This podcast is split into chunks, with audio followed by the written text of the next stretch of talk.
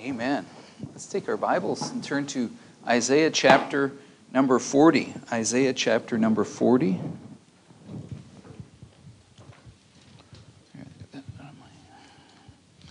Isaiah chapter number forty.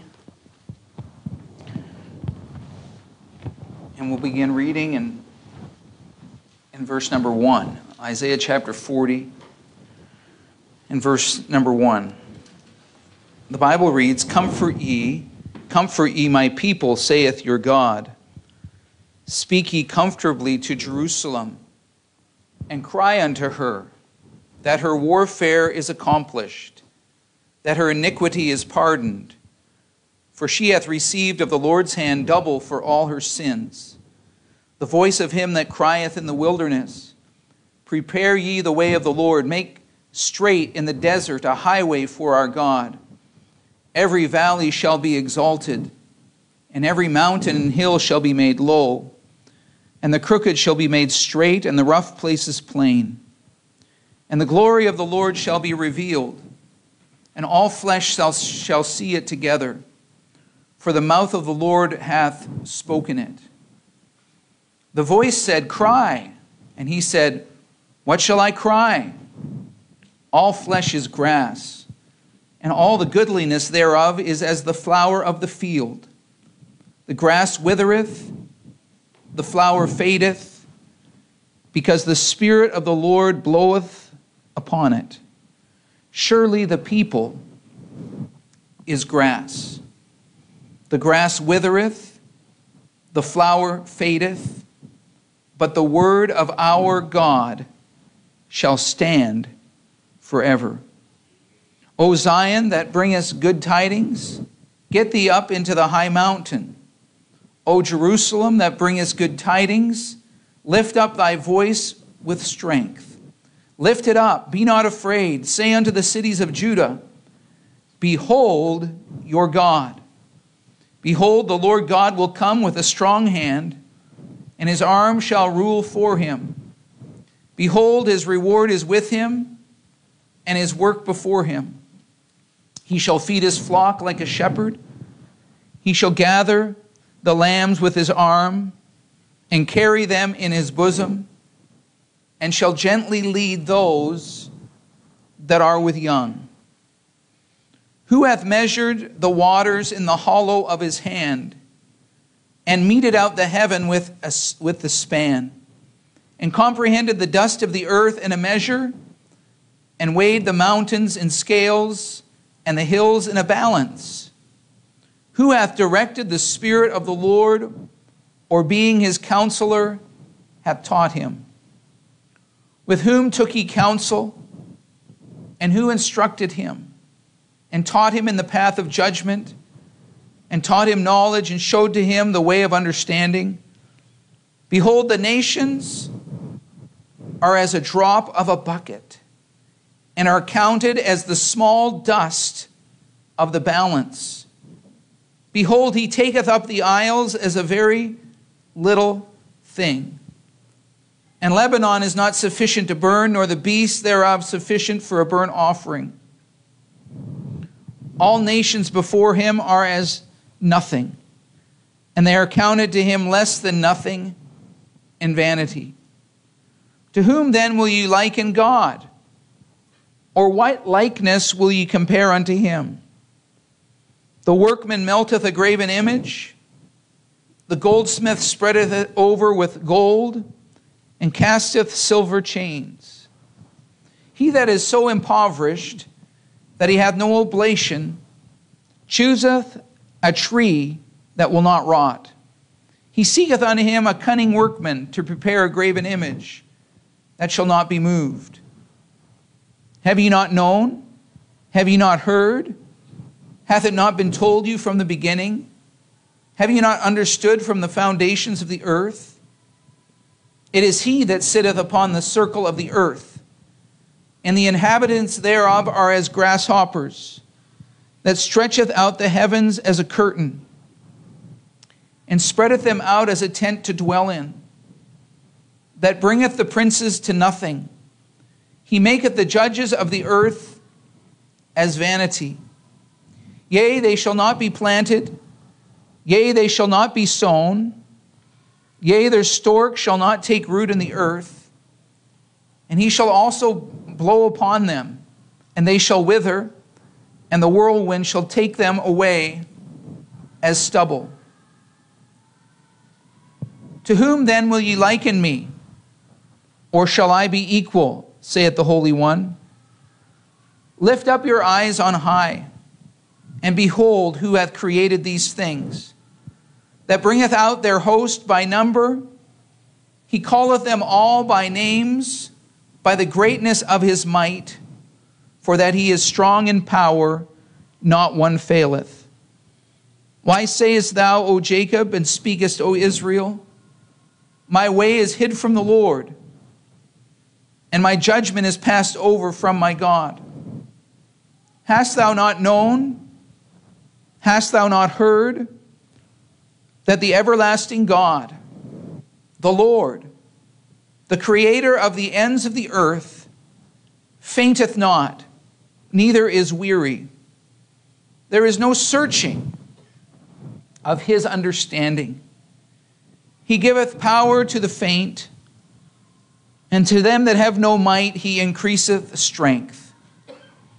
Even the youth shall faint and be weary, and the young men shall utterly fall. But they that wait upon the Lord shall renew their strength. They shall mount up with wings as eagles. They shall run and not be weary, and they shall walk and not faint. Let's pray. Father, we thank you for this beautiful chapter in your word. Lord, you're such a great and mighty and awesome God. And I pray, Lord, who you are would encourage each and every person that's here today. In Jesus' name, amen. Amen. Do you ever feel that God has forgotten you or isn't aware of your situation?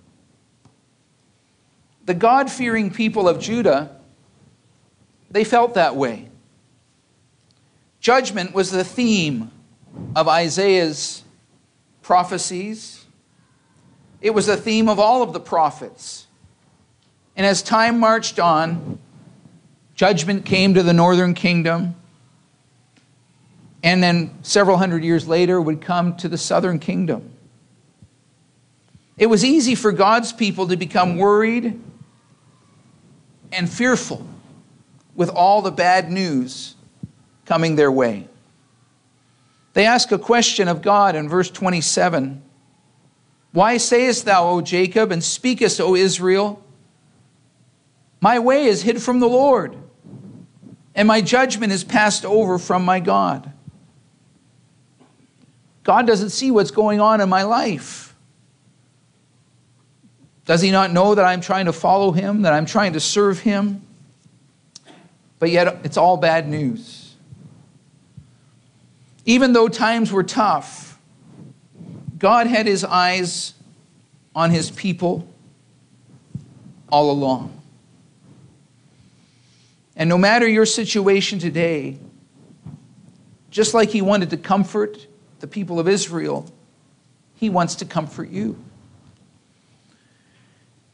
He comes with comfort, and he tells his people that one day he's going to return, and things are going to be different. We see it in verse number one. Comfort ye, comfort ye my people, saith your God. Speak ye comfortably to Jerusalem, and cry unto her that her warfare is accomplished, that her iniquity is pardoned. For she hath received of the Lord's hand double for all her sins. The voice of him that crieth in the wilderness, prepare ye the way of the Lord, make straight in the desert a highway for our God. Every valley shall be exalted, every mountain and hill will be made low, and the crooked shall be made straight, and the rough places plain. And the glory of the Lord shall be revealed, and all flesh shall see it together, for the mouth of the Lord hath spoken it. Verse nine, O Zion, that bringest good tidings, get thee up into the high mountain. O Jerusalem, that bringest good tidings, lift up thy voice with strength. Lift it up, be not afraid, saying unto the cities of Judah, Behold your God. Behold, the Lord God will come with a strong hand, and his arm shall rule for him. Behold, his reward is with him, and his work before him. He shall feed his flock like a shepherd.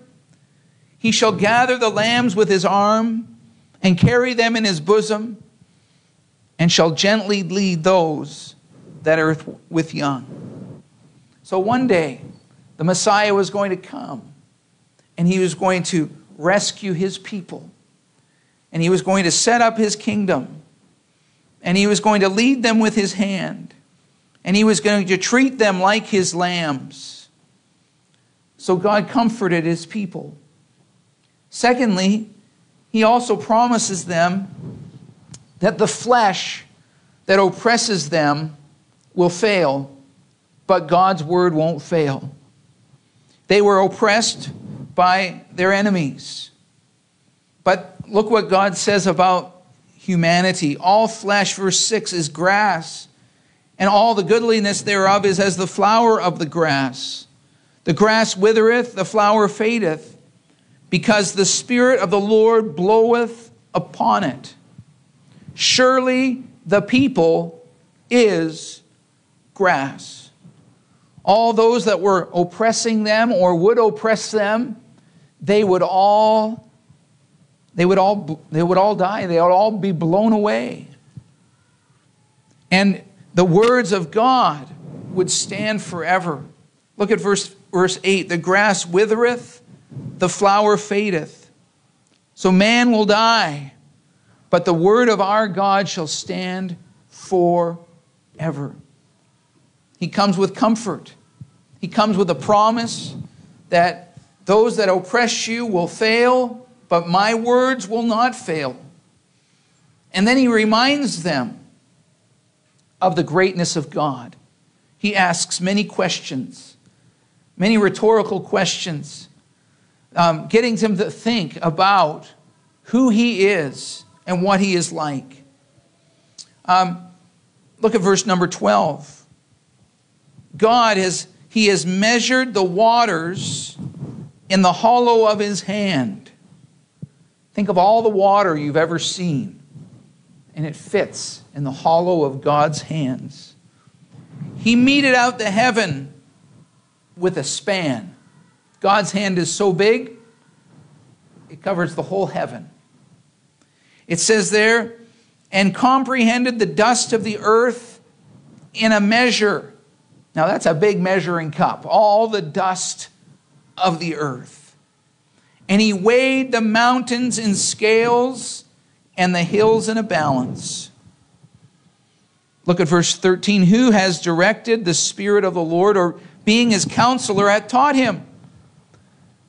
You know, God never had to learn anything. God knows everything. He knows everything. Verse fourteen, with whom took he counsel?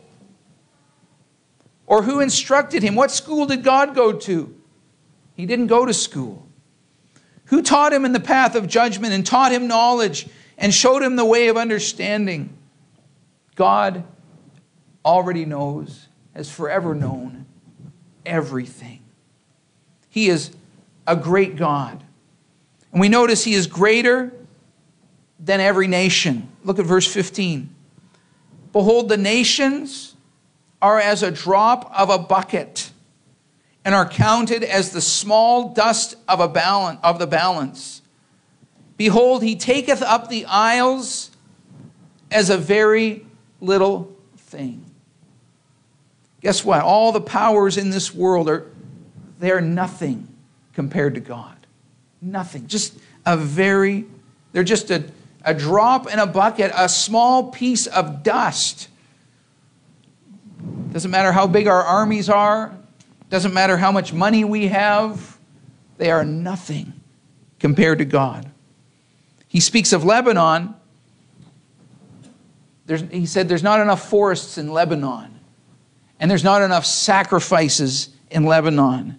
They are less than nothing and vanity. And so all nations before him are as nothing, and they are counted to him less than nothing and vanity. He is greater than all the nations, and he is greater than all the idols. He is greater than all the idols. Um, you know, people have been making idols for, for generations. From the beginning of time, people have been making idols. They've been worshiping other gods. Um, but look at verse twenty-one. Have ye not known? Have ye not heard? It, hath it not been told you from the beginning? Hath ye not understood from the foundations of the earth? It is he that sitteth upon the circle of the earth, and the inhabitants thereof are as grasshoppers, that stretcheth out the heavens as a curtain, and spreadeth them out as a tent to dwell in. He is greater than all the idols. He is greater than all the nations. And verse twenty-one through twenty-five, he is greater than all men. Verse twenty-three, that bringeth the princes to nothing. He maketh the judges of the earth as vanity. Yea, they shall not be planted. Yea, they shall not be sown. Yea, their stalk shall not take root in the earth. And he shall also blow upon them, and they shall wither. And the whirlwind shall take them away as stubble. To whom then will ye liken me? Or shall I be equal? Saith the Holy One. He is greater than all nations. He's greater than all idols. He's greater than all men. Verse number twenty-six says he is the creator of all things. It says, lift up your eyes on high.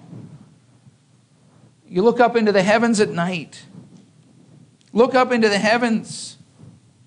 He hath created all these things. He bringeth out their host by number. He calleth them all by names. It is estimated there's more stars than there is sand on all the seashores of the world. That's mind-boggling to think. We don't see that with our naked eye, but the telescopes tell us that it's just innumerable, the, the stars that are, that are above us. And God has them all named. You know, I think of um, when you're when you're a kid, you learn the countries of the world and the capitals of the world and the provinces and the capitals of all the provinces. And if, if you're American, you learn all fifty states and all fifty capitals. And, and it takes a lot of work to remember all those things. But can you imagine God knows the name? He is named, and he knows the name of every star in the universe. He knows everything that he has created. There are one point seven million species that have been named as of two thousand twenty-one. But many believe there's as many as a trillion different created um, entities in our earth. It's amazing. And God knows all of them. He created them all. He knows all things. He knows all things. And he promises strength to all that will wait on him. He promises strength to all that will wait on him. Notice verse twenty-eight. Hast thou not known? Hast thou not heard? That the everlasting God, the Lord, the creator of the ends of the earth, fainteth not, neither is weary. There is no searching of his understanding. You'll never get to the bottom of his understanding. He giveth power to the faint, and to them that have no might, he increases strength. Even the youths shall faint and be weary, and the young men shall utterly fall. But they that wait upon the Lord shall renew their strength. They shall mount up with wings as eagles. They shall run and not be weary, and they shall walk and not faint. Our God knows everything about us, and he promises strength to all that will wait on him. Waiting on the Lord includes trusting God's revelation to be true. Uh, look with me at Hebrews chapter number one. Waiting on the Lord includes trusting God's revelation to be true. Trusting God's word to be true. Notice Hebrews eleven and verse number one. Now faith is the substance of things hoped for, the evidence of things not seen. For by it the elders obtained a good report. Through faith we understand that the worlds were framed by the word of God, so that the things which are seen were not made of things which do appear.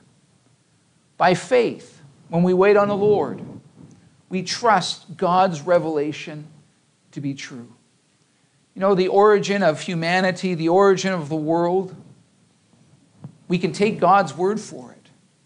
That's what waiting on him is.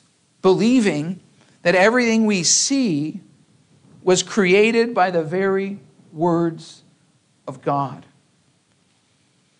That, that we're not here by accident, but that we were put here, and that we were created by God. So waiting on God is believing his revelation, believing what he reveals to us. The word of God is revelation. Uh, we don't know everything about God. We only know what God chooses to reveal about himself. And we have a choice. Are we going to wait on the Lord? Are we going to believe what he says about himself? Waiting on the Lord means trusting God's revelation to be true. Verse number six, trust, uh, waiting on the Lord includes trusting God to reward our obedience. Notice verse number six, Hebrews eleven, six. But without faith, it is impossible to please him. For he that cometh to God must believe that he is that he is God, and that he is a rewarder of them that diligently seek him. Waiting on the Lord is believing God sees us, and God is going to reward us when we trust him, when we obey him. That's what waiting on the Lord is. Waiting on the Lord is praying and waiting for his answer. Look at Matthew chapter number seven. Matthew chapter seven and verse number seven. Ask, and it shall be given you. Seek, and ye shall find. Knock, and it shall be opened unto you. For everyone that asketh, receiveth. And he that seeketh, findeth. And to him that knocketh, it shall be opened. Or what man is there of you, whom if his son ask bread, will he give him a stone? Or if he ask a fish, will he give him a serpent? If ye then, being evil, know how to give good gifts unto your children, how much more shall your Father which is in heaven give good things to them that ask him? Waiting on the Lord includes praying and waiting for God's answer. Waiting on the Lord also includes resting in God's sovereignty. Look, look at Romans eight. Romans eight. Romans chapter eight.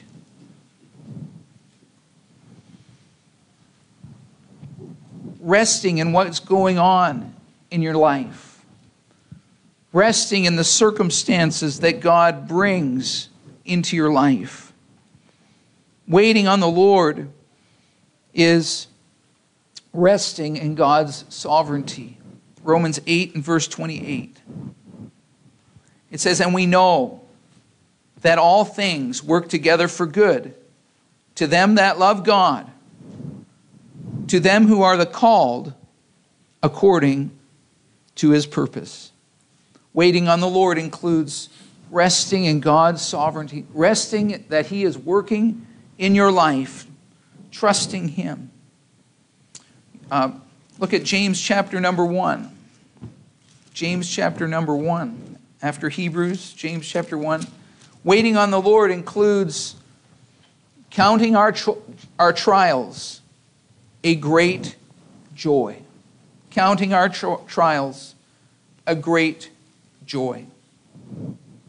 We see in James chapter one and verse two, it says, "My brethren, count it all joy when ye fall into divers temptations," various trials, "knowing this, that the trying of your faith worketh patience.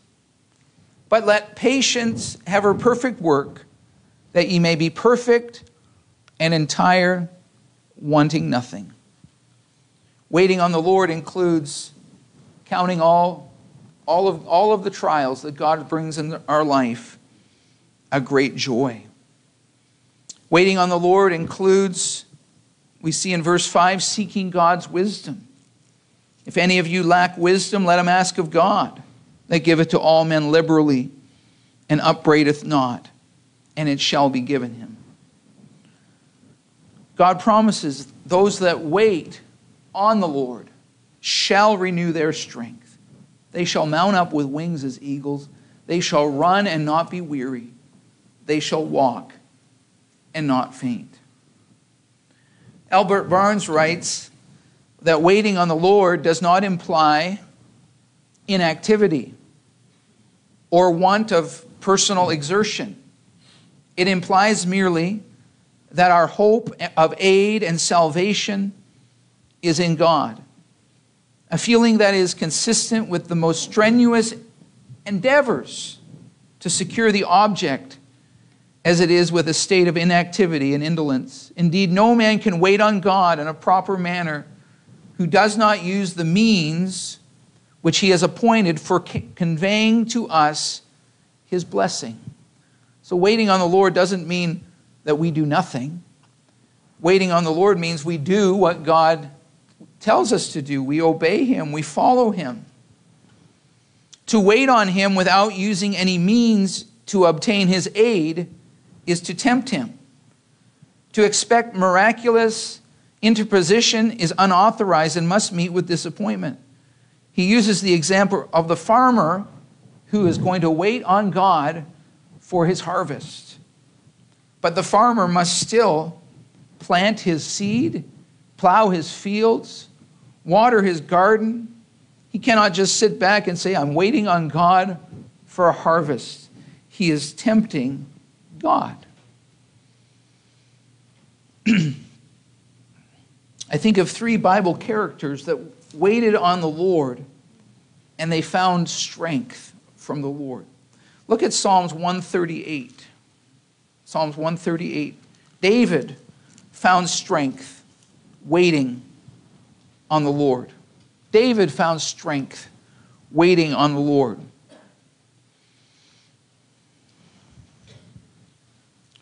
Psalms one eighty, one thirty-eight and verse three. David writes, "In the day when I cried, thou answerest me, and strength, strengthenest me with strength in my soul." When he cried on the Lord, when he waited on the Lord, God strengthened him with strength in his soul. Um, go with me to Lamentations. That's right after Jeremiah. Um, Jeremiah found strength waiting on the Lord. Lamentations chapter three and verse number twenty-five.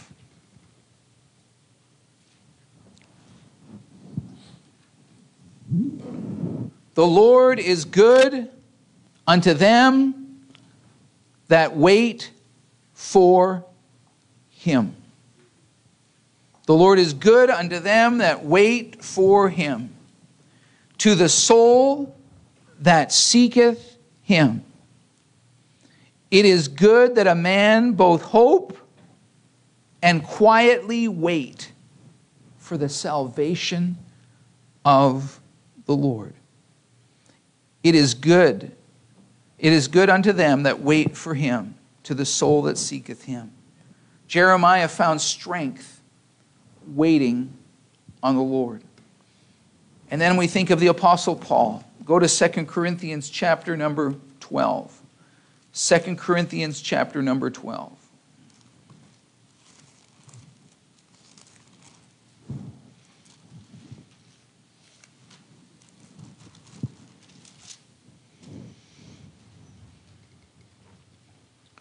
It says in Second Corinthians chapter twelve,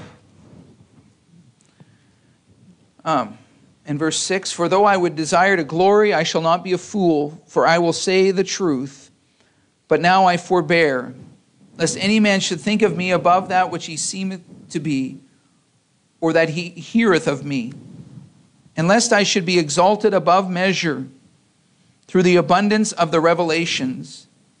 There was given to me a thorn in the flesh, the messenger of Satan to buffet me, lest I should be exalted above measure.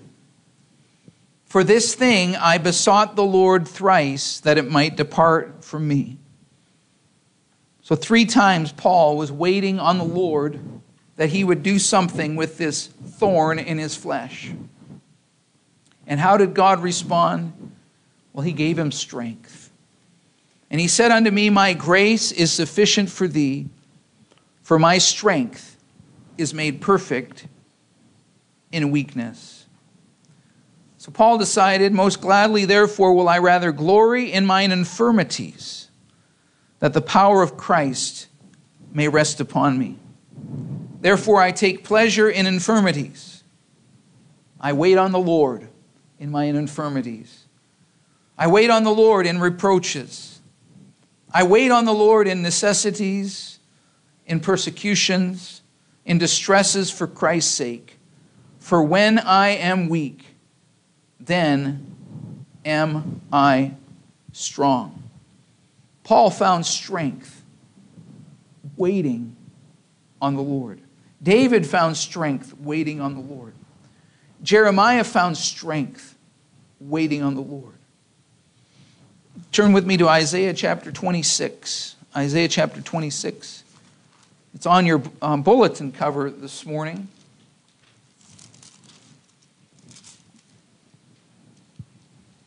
Isaiah twenty-six and verse three.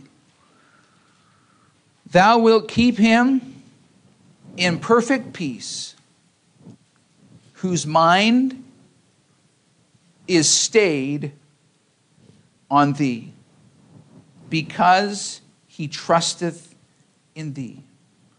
Trust ye in the Lord forever, for in the Lord Jehovah is everlasting strength. They that wait upon the Lord shall renew their strength. They shall mount up with wings as eagles. They shall run and not be weary. They shall walk and not faint. Trust ye in the Lord forever, for in the Lord Jehovah is everlasting strength." So this morning, God is, God is asking you to wait upon him, to trust him, to depend on him for the strength that he wants to give you. Maybe God spoke to your heart through the video earlier, and you recognize that you don't have a relationship with Jesus Christ. There's only one way to come into a relationship with Jesus Christ, and that's by repentance, realizing you're a sinner, realizing you're on your way to hell, and turning to Jesus Christ and putting your faith and trust in him. Is there a time in your life when you've done that? When you trusted Jesus as your Savior? If you've never trusted Jesus, he wants you to trust him today. And, and Christian, he wants you to, to rest in his strength. He wants you to wait upon him. He wants you to um, put all your confidence in him and follow him with all of your heart. Let's bow our heads this morning and close our eyes. Lord, we thank you that you are a great and powerful, all-knowing, all-powerful, omniscient, all-loving God. And Lord, thank you for calling us to wait on you, to trust you, to depend on you, to look to you with all of our anxieties, all of our cares, to trust you, to wait on you. And Lord, I pray each one of us would wait on you. And Lord, we would renew our strength in you. Father, thank you. In Jesus' name, amen. Let's stand to our feet. The p- piano will play, or the music will play. The altar is open.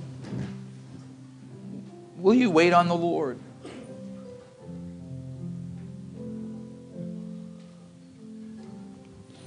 The grass withereth, the flower fadeth,